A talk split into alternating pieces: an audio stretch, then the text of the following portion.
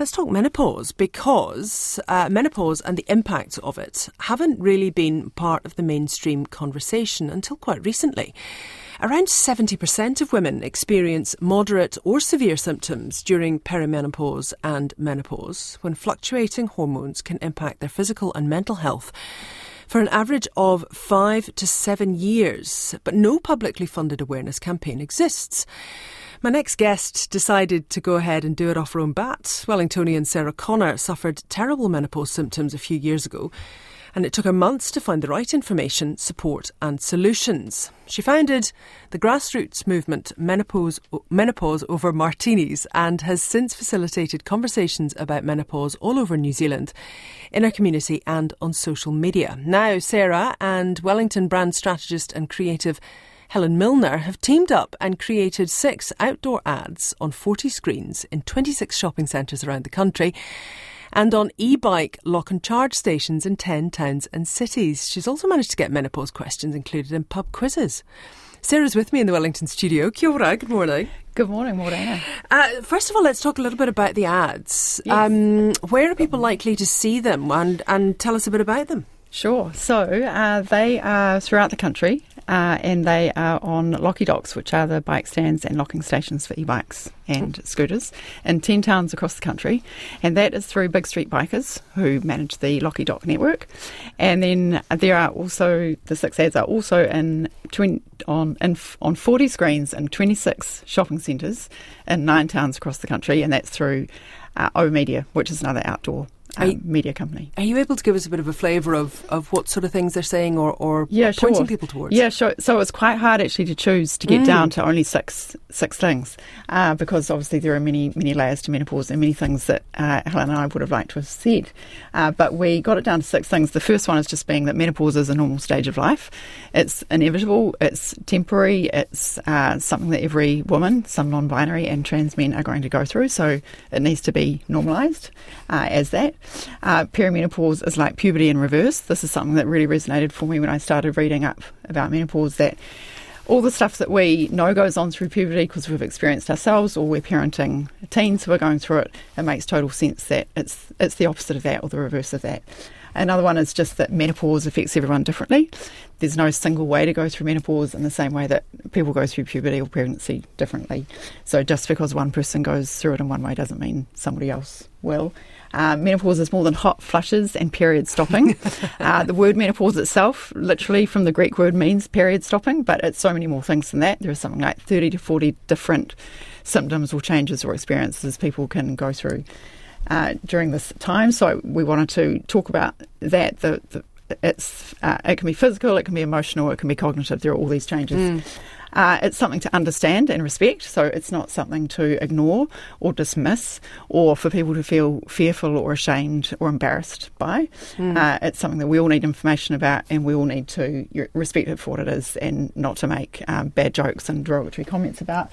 And the final um, message was is that menopause is an end and a beginning to celebrate. Mm. So yes, it's the end of some things in our lives. You know, it's a reproductive system which is winding down, but it's also the beginning of a whole new chapter in our lives, which is I think super exciting, and people should look forward to as opposed to dread.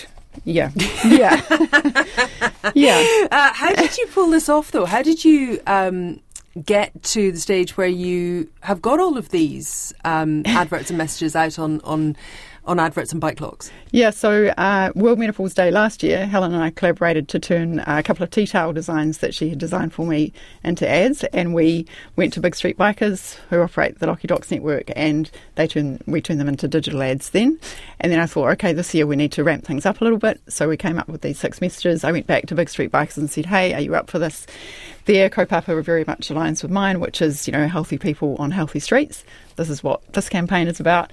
And then uh, I also connected with O Media, and they uh, supported me to get the ads up into the uh, shopping centres across the country. Tell me a little bit about your experience going through, well, perimenopause and menopause.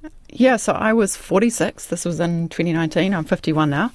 I was 46. I was fit and happy and healthy. Uh, everything was going pretty well.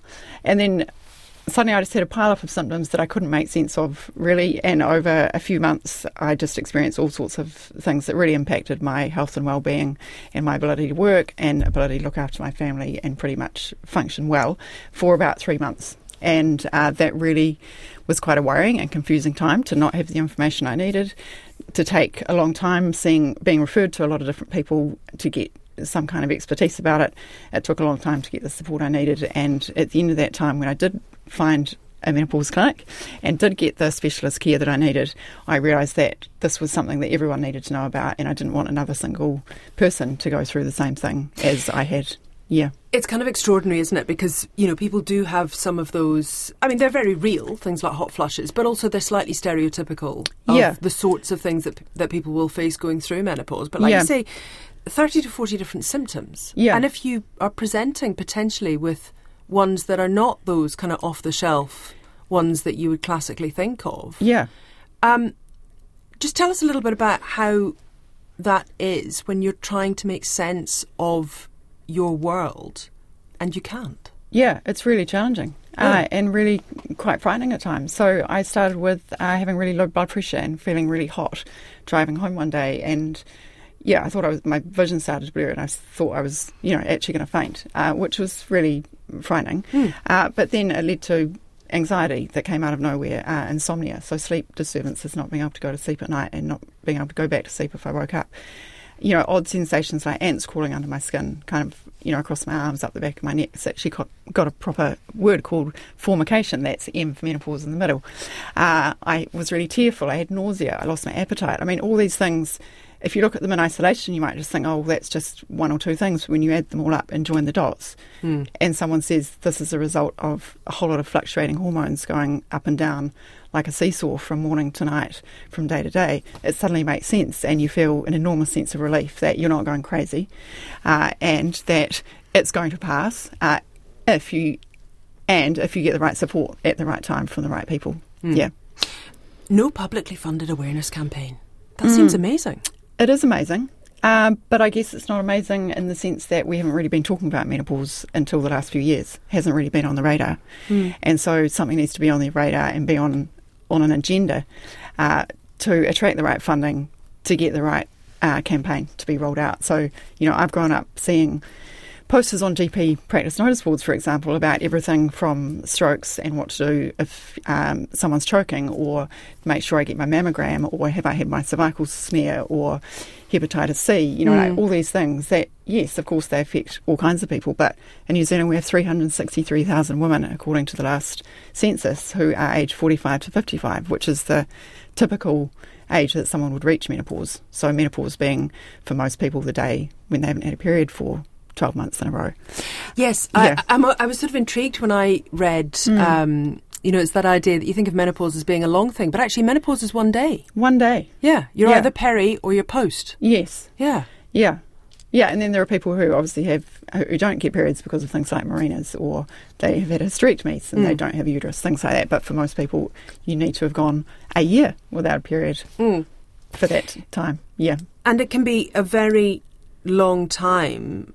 Equating it to puberty in reverse is, is quite a good one, really, because the well, partly because, puberty. partly 'cause it feels like that, but also Yeah. also that length of time that it's not just a year, it's not just you know a few months. I suppose for some women it can be, but for a lot of people it's a long slog. It is, it is. And one of the messages, if I'd had the opportunity to have more and more messages on these ads, uh, one, of them, one of them would have been, it doesn't happen overnight. You know, I naively thought that sometime in my late 50s or 60s, my periods would just stop, like I'd just miss one, and then they just wouldn't come back, Mm. and maybe I'd get a bit hot. That was really all I kind of thought. I just, Yeah. I didn't learn about it at school. Um, I didn't have conversations with friends and family about it until I needed to. Mm. And it's yeah, it's not. There's no proactive information coming to me from my GP, for example, that like I get for uh, cervical smears or mammograms or other things that we need to be aware of. There's no proactive communication Mm. around this stage of life, which I think needs to change. Mm. Um, you've done an awful lot of corporate work since you uh, founded Menopause over Martinis. Um, what sort of understanding do you encounter when you go into that that more corporate space, and uh, you know, and what I suppose HR professionals and, and that kind of thing and managers make of it? It's it's really mixed. Mm. Um, the level of awareness is really mixed. I would say generally it's quite low, unless somebody's actually been through perimenopause or menopause themselves or known someone who has. Uh, I hear from a lot of men who understand it simply because their partner or their wife has been through that experience themselves, but that's obviously not the case for anyone under a certain age. And so, yeah, it's really mixed from someone really not knowing what menopause is uh, through to someone uh, knowing quite a lot, but still wanting to know how to navigate that in a workplace. How do you actually support somebody who might be in your team or you might work alongside? Mm. Uh, so yeah, it's it's really it's really mixed. Um, something that came up a little bit in the election campaign, it was in that last debate where both Christopher Luxon and Chris mm. Hipkins were asked what did they think about menopause leave. What do you think about menopause leave? Well, I have. Uh, I mean, I think it's a good idea for people who need it. I would say at the same time that we need many, many more things in place before we get to the place of menopause leave. I think we need um, much better awareness generally across everybody who's working in an organisation, whether it's a corporate organisation or a government agency or a small business, uh, basically everyone in the country, uh, in a community. I think we need better resources to be available. So I do want uh, people to know which books to read, which websites to go to, where to go to for credible information. Uh, and I think we need flexibility in workplaces, and it's a really unpredictable time. It can be if people don't have the right support, so we need to be flexible in, in workplaces mm. uh, so that people can actually continue to work. Most of us don't just want to step back from the jobs that we love, the incomes we earn, the things that, all the things that uh, are good for us about being in the world. So, y- yes, menopause leave um, would be really useful mm. for many people, but I would love to see more investment of time. It doesn't take a lot of time and a whole lot of money, but we need to make some effort to actually understand what it is and then know how to support people. Is mm. there also a danger that something like menopause leave, if it was brought in, could potentially disadvantage women of a certain age in the workplace? Because, in the same way as some women who are younger are seen as being potentially, um, you know, women who might go away and, and have children and then would have to be replaced and that kind of thing, um, while they're on parental leave, that then if you were potentially going to be uh, mm. uh, taking on someone who had menopause leave, is that something that could actually lead to a disadvantaging? Uh, I think it would if we didn't increase the awareness and the education of people. I think it's the lack of awareness and lack of education that leads people to have those um, short term thoughts. Uh, I think that if everyone was aware of it and understood that there were many things that people could do to support each other, then I, I don't think that would be an issue. Um, how do people respond to the work that you do around menopause? Um, sometimes with, sometimes they blush. Uh, sometimes they are just really, mostly really curious about it. Um, usually really impressed and kind of grateful. I would say they're the overwhelming responses that just you know people will say to me just thank you for saying the word out loud uh, you know it's often it's been a word that's been said in a whisper or not at all you know there's just it's been so taboo for so long uh, for people to feel seen and heard and to know that they're not the only ones going through this stage of life um, makes people feel, yeah, really, really grateful. Mm. So, from your perspective, um, finding the right sort of support, the right kind of um, medical intervention as well. Just talk us a little bit through that because certainly, um, you know, I've encountered doctors who don't seem to know very much about menopause. So it is quite hit and miss, mm. as you hmm. suggest, uh, at the moment. I'm pleased to report that our current med students, medical school students, are learning about menopause from the beginning. That isn't that sort of just hang on a minute. I mean, that sort of seems like an amazing thing when it's something that mm. every half of the population, half the population, mm. as long as they get to about fifty, hmm. will definitely go through, hmm. and seven out of ten will probably experience some kind of symptoms. Yeah.